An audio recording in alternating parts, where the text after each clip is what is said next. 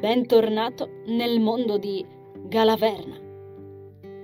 Se la storia ti piace, puoi acquistare Galaverna in formato cartaceo e Kindle su amazon.it. Mettiti comodo, il treno è in partenza. Buon ascolto.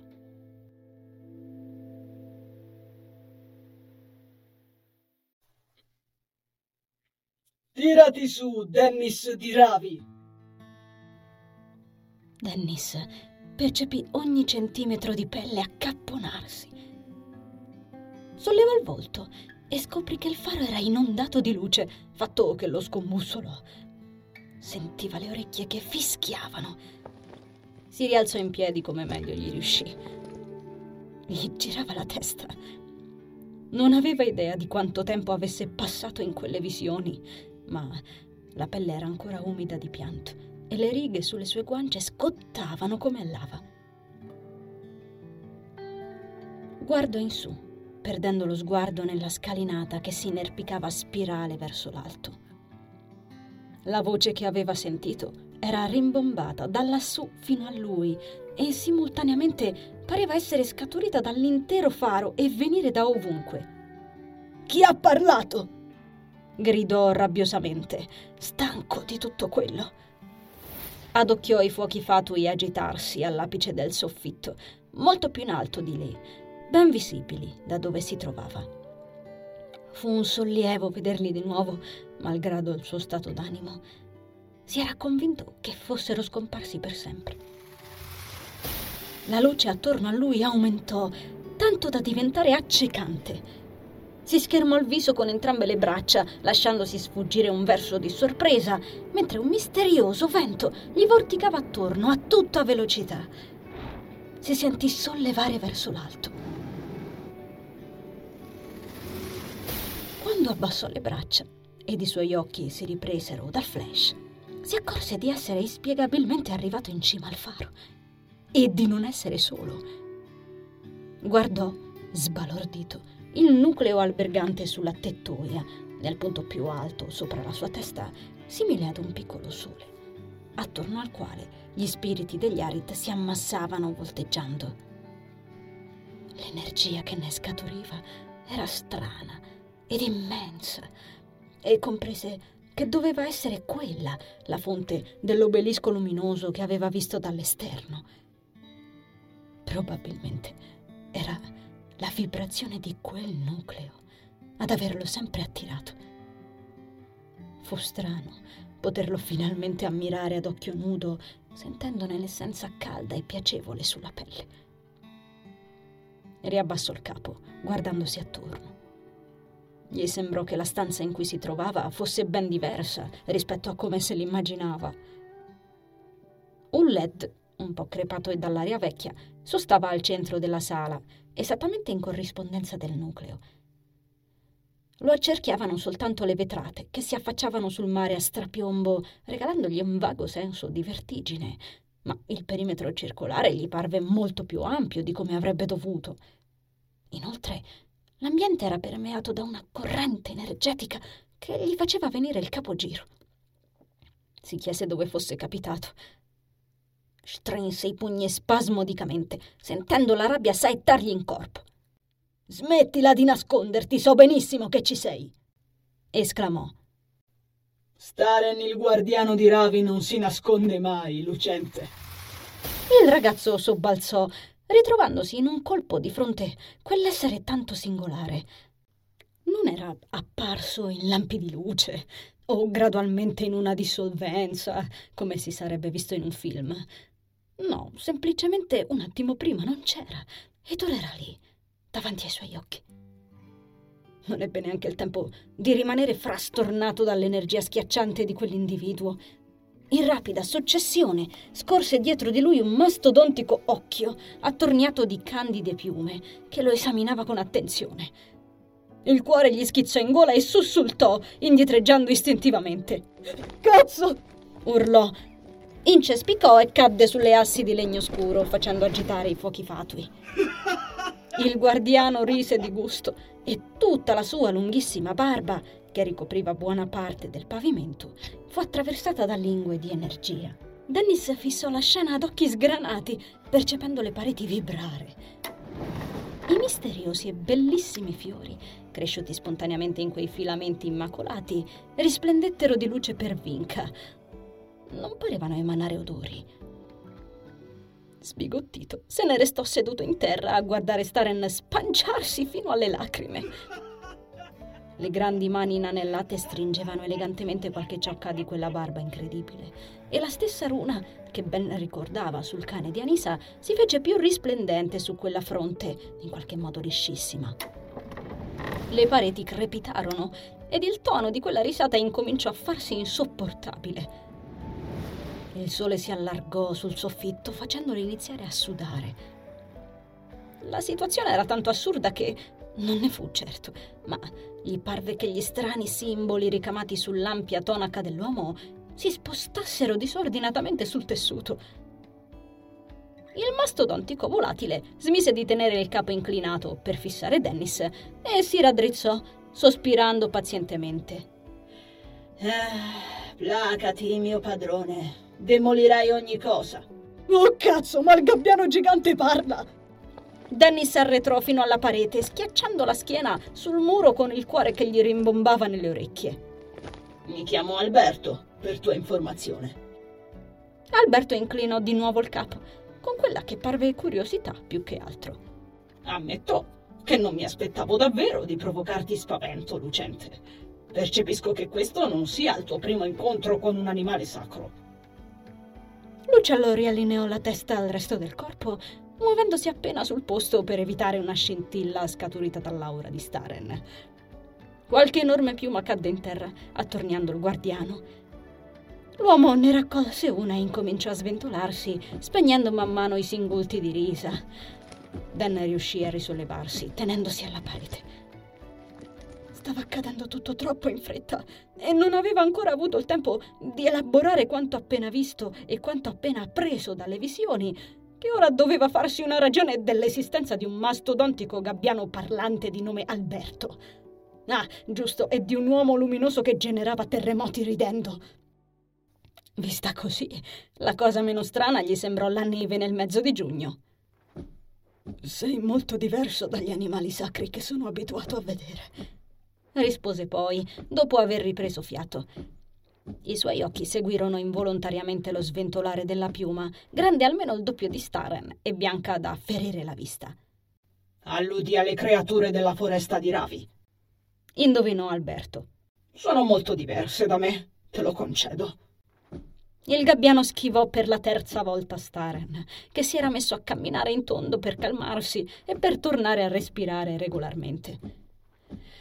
Eh, Cosa c'è di diverso in te a parte le dimensioni? Si informò Dan ancora un po' stravolto, frastornato dalla luce azzurra emanante dal corpo astrale del volatile. Decise di smettere di guardare le energie per un po'. Quando lo fece, la sua emicrania lo ringraziò. Non aveva smesso di pulsargli in testa da quando aveva visto quelle cose tremende. Io appartengo a Staren, qui presente guardiano di Ravi. Alberto accennò in direzione dell'uomo luminoso accanto a lui, che ancora girava in cerchio, aprendo appena un'ala e sparpagliando altre piume.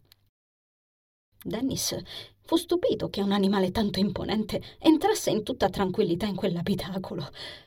Beh, non c'era molto di normale in quella stanza. Dennis si riavvicinò in passi ponderati ai due, mentre il nucleo dorato sopra di loro riprendeva dimensioni più ragionevoli e gli Arit smettevano di agitarglisi attorno, tornando ad essere più tranquilli. Eppure non hai il suo simbolo sulla fronte, come Uruz, osservò quasi tra sé il ragazzo. Alberto inclinò di nuovo il lungo collo. Uruz, mi dici? Tu e il buon vecchio Zaccaria vi siete già incontrati, dunque. Si comporta bene, io spero. Staren si infilò a gamba tesa nel botte risposta, finalmente calmo. Il mio Alberto è una circostanza diversa, Lucente. Era un piccolo gabbiano in fin di vita a cui ho conferito la mia magia come salvezza. Gli animali sacri che conosci sono interamente generati dagli Arit. Il sorriso che gli increspò le labbra carnose illuminò i suoi indescrivibili occhi, suggerendo a Tennis mille storie. Il guardiano gli fu davanti in un baleno e gli poggiò discretamente la mano aperta al centro della fronte. Placa al tuo terzo occhio, Dennis di Ravi. Non tutte le visioni in cui incapperesti potrebbero essere tollerate dal tuo cuore umano. Dennis percepì un formigolio ed un calore inaspettato scaturire dagli anelli che Staren portava sulle dita. Lo presero una sensazione di rilassamento e di pace, tanto forti che fu quasi convinto di addormentarsi sul posto. Poi Staren scostò la mano e tutto passò. Eh, Z- Zaccaria. Farfugliò, non sentendosi molto in forma. Si tenne per un attimo la testa, mentre il guardiano accennava un sorriso. Colui che chiami Uruz. Zaccaria è il suo vero nome. Allora è tuo, disse Dennis in un soffio. Un capogiro gli si schiantò dritto sul capo.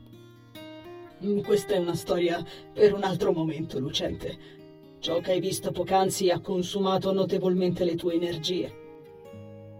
Uno di quei particolarissimi fiori che avevano inebriato Dennis fino a quel momento si mosse nel complesso intreccio della barba. Il ragazzo lo seguì con lo sguardo, meravigliato, fino a che il fiore giunse a portata di Staren. L'uomo lo prelevò con gentilezza e lo protese verso Dennis. Mangialo. Lui aggrottò la fronte. Cosa? Ne trarrai beneficio spiegò Staren in tono benevolo. Oh beh, si disse Dennis, arrivati a quel livello di assurdità tanto valeva provare. Dopo qualche secondo di esitazione, con le mani sospese nel vuoto, Dan circondò con le dita il piccolo fiore, che gli innestò immediatamente un brivido lungo la schiena. Potente. Non è che esplodo, vero? borbottò avvicinandoselo alle labbra Staren gettò fuori un'altra risata e tutto attorno a loro ricominciò a vibrare. Sacro Kairos. Eh, sospirò Alberto. Eccoci di nuovo.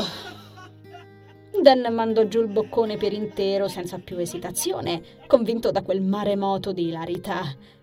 Non lo masticò nemmeno. Il fiore baluginò, celato dalla sua gola, perfettamente visibile mentre gli scendeva fino allo stomaco gli irradiò l'intero corpo e la luminosità risalì fino alla fronte, concentrandosi in quel punto. La sensazione fu straordinaria. Era come una deflagrazione di calore che gli scoppiava dentro, ma facendogli il solletico ed inondandolo di benessere. Dunque non esplose nel vero senso della parola, ma in qualche modo lo fece. Sentì solo allora un profumo celestiale risalirgli alle narici. L'effetto fu immediato e si stupì di quanto stesse meglio. Gli ricordò qualcosa. L'effetto che aveva sentito in uno degli intrugli medici impartitogli dagli Arit. Noto che hai riconosciuto la loro essenza. Esternò Staren, spingendogli con gentilezza un dito sulla pancia. Fiori di rave. Hai indovinato, ragazzo. Dennis sollevò su di lui uno sguardo stupito ma non li ho mai visti sulla loro isola. Probabilmente hai visitato un quando in cui non erano ancora stati generati dagli altri lucenti. Avrai avuto modo di conoscere soltanto la loro forma grezza. Intervenne Alberto. Dennis annui, ripensando alle enigmatiche miscele che aveva visto cuocere sul fuoco. Si domandò che correlazione ci fosse tra gli Arit e quell'uomo che aveva di fronte. Di nuovo Staren parve leggergli nella mente. Sono Staren, il guardiano di Ravi, uno dei Lampros generati dagli Arit e dalle bestie divine. Non capisco. Dan incrociò le braccia, confuso da quei nomi strani. Il guardiano sorrise ancora, gli occhi luminescenti che lo scrutavano a fondo. Non importa, Dennis. Avrai tempo per apprendere. Ora ciò che importa è che tu conosca il tuo ruolo. Fece una pausa, gonfia di significato, lisciandosi una porzione di barba. Sei a conoscenza della Galaverna, se non vado errando. Il ragazzo annui, serrando la mandibola.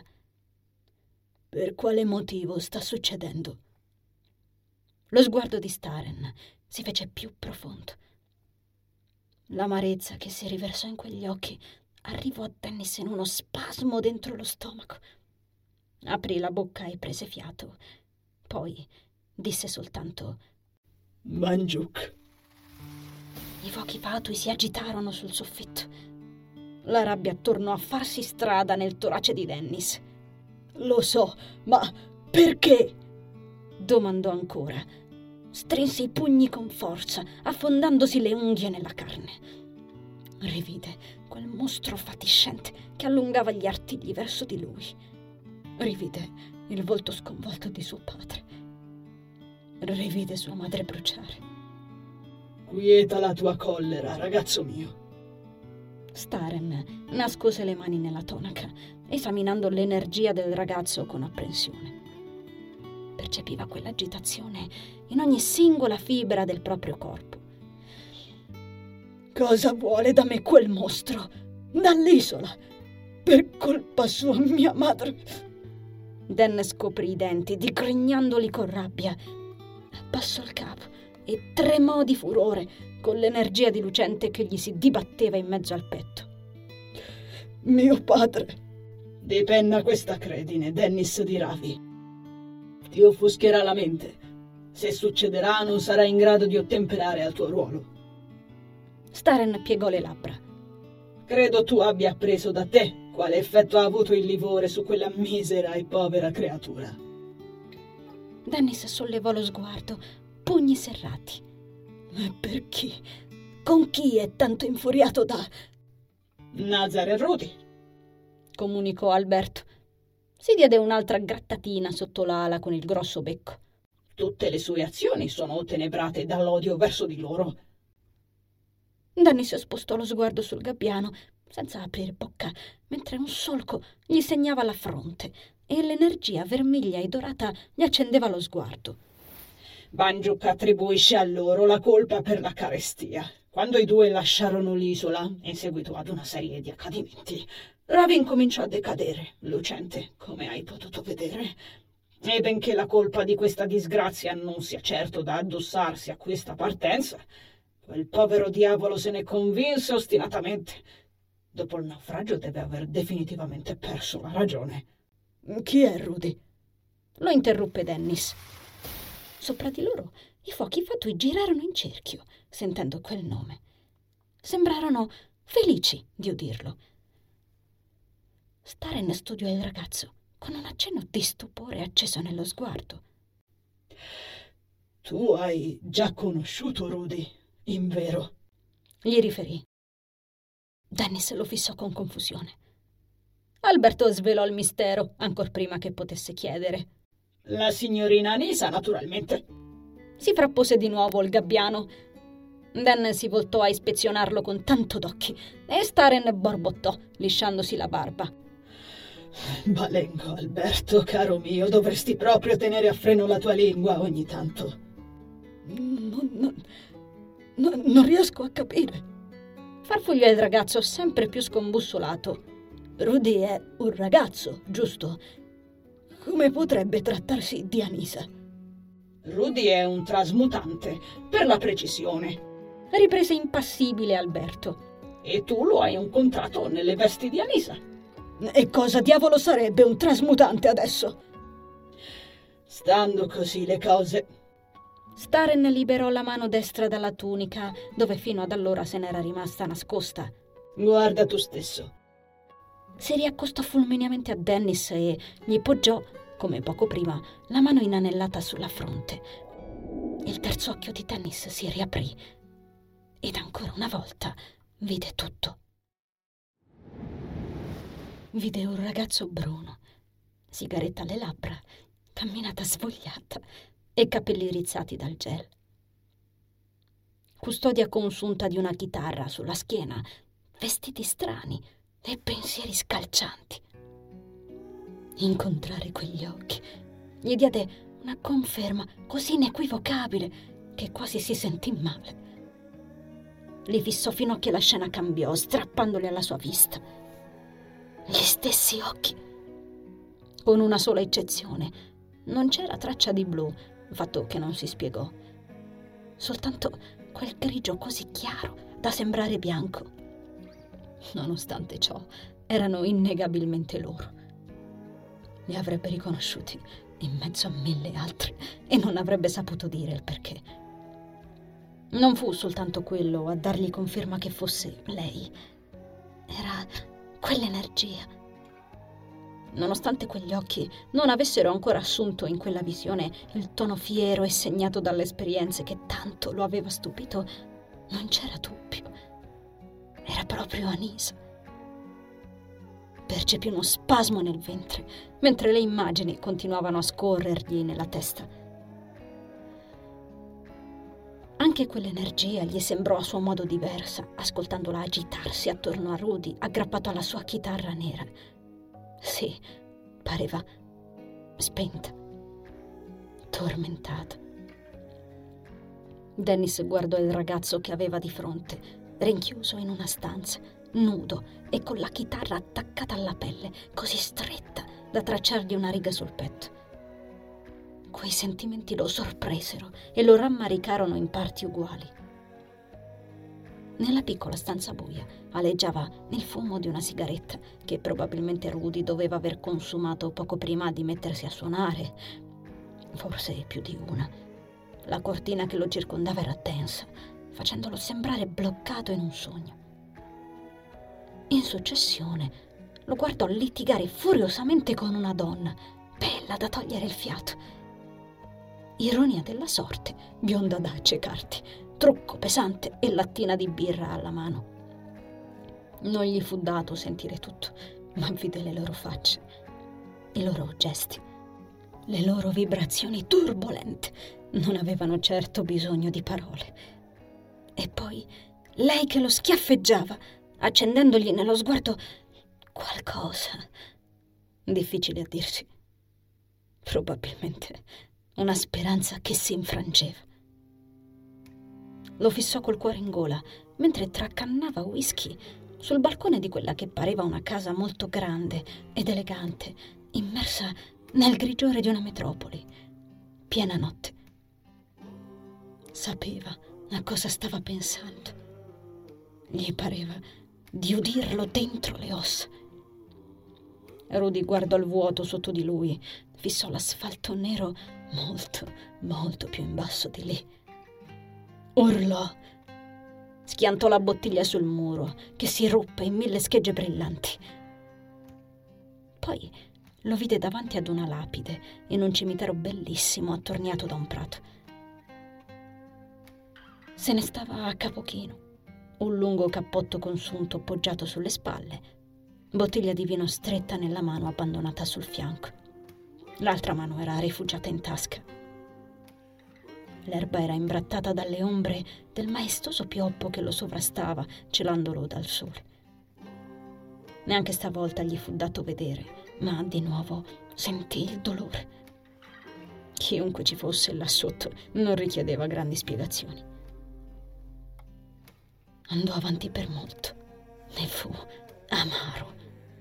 Diapositive su diapositive di Rudy imprigionato in una solitudine rafferma, esacerbante, appiccicosa. Sorrisi di plastica per gente che a quanto pare odiava. Parolacce rimangiate con stronzi di prima categoria. Lui che ficcava nervosamente le sue cose in uno scatolone, liberando una stanza di ufficio, lo vide tirare un calcio aggressivo alla porta prima di uscire, infrangendone il vetro. La spirale di quelle scene si ripeté e ripeté e lo stupì vedere la testardaggine con cui ogni volta Rudy si rifiutava di saltar giù da quel balcone, nonostante il peso di quell'esistenza che provava a schiacciarlo, con la chitarra come unico appiglio. Ci si avvinghiava, la suonava e tutto attorno a lui si rischiarava per un po'. Anche questo lo sorprese. In qualche modo quel ragazzo, così a occhio poco più grande di lui, riusciva a liberarsi delle energie negative suonando. E non soltanto.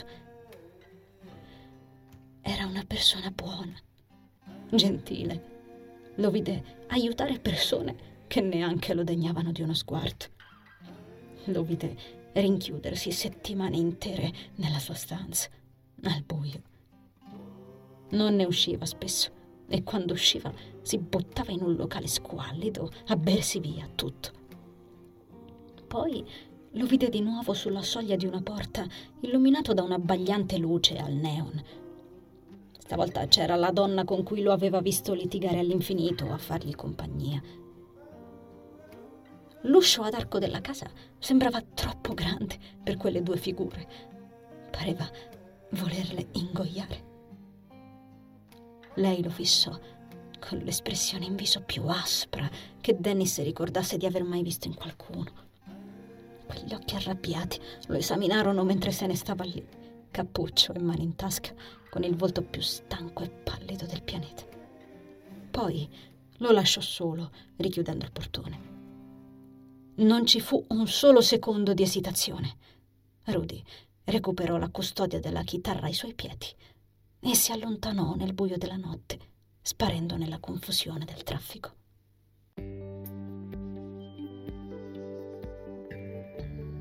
Caro viaggiatore, grazie per aver ascoltato l'episodio. L'avventura continua il prossimo venerdì con l'uscita della nuova puntata. Ricorda di iscriverti al podcast ed attivare la campanella per non perderti le novità. Ti aspetto sempre qui. Conservo il tuo biglietto. A presto!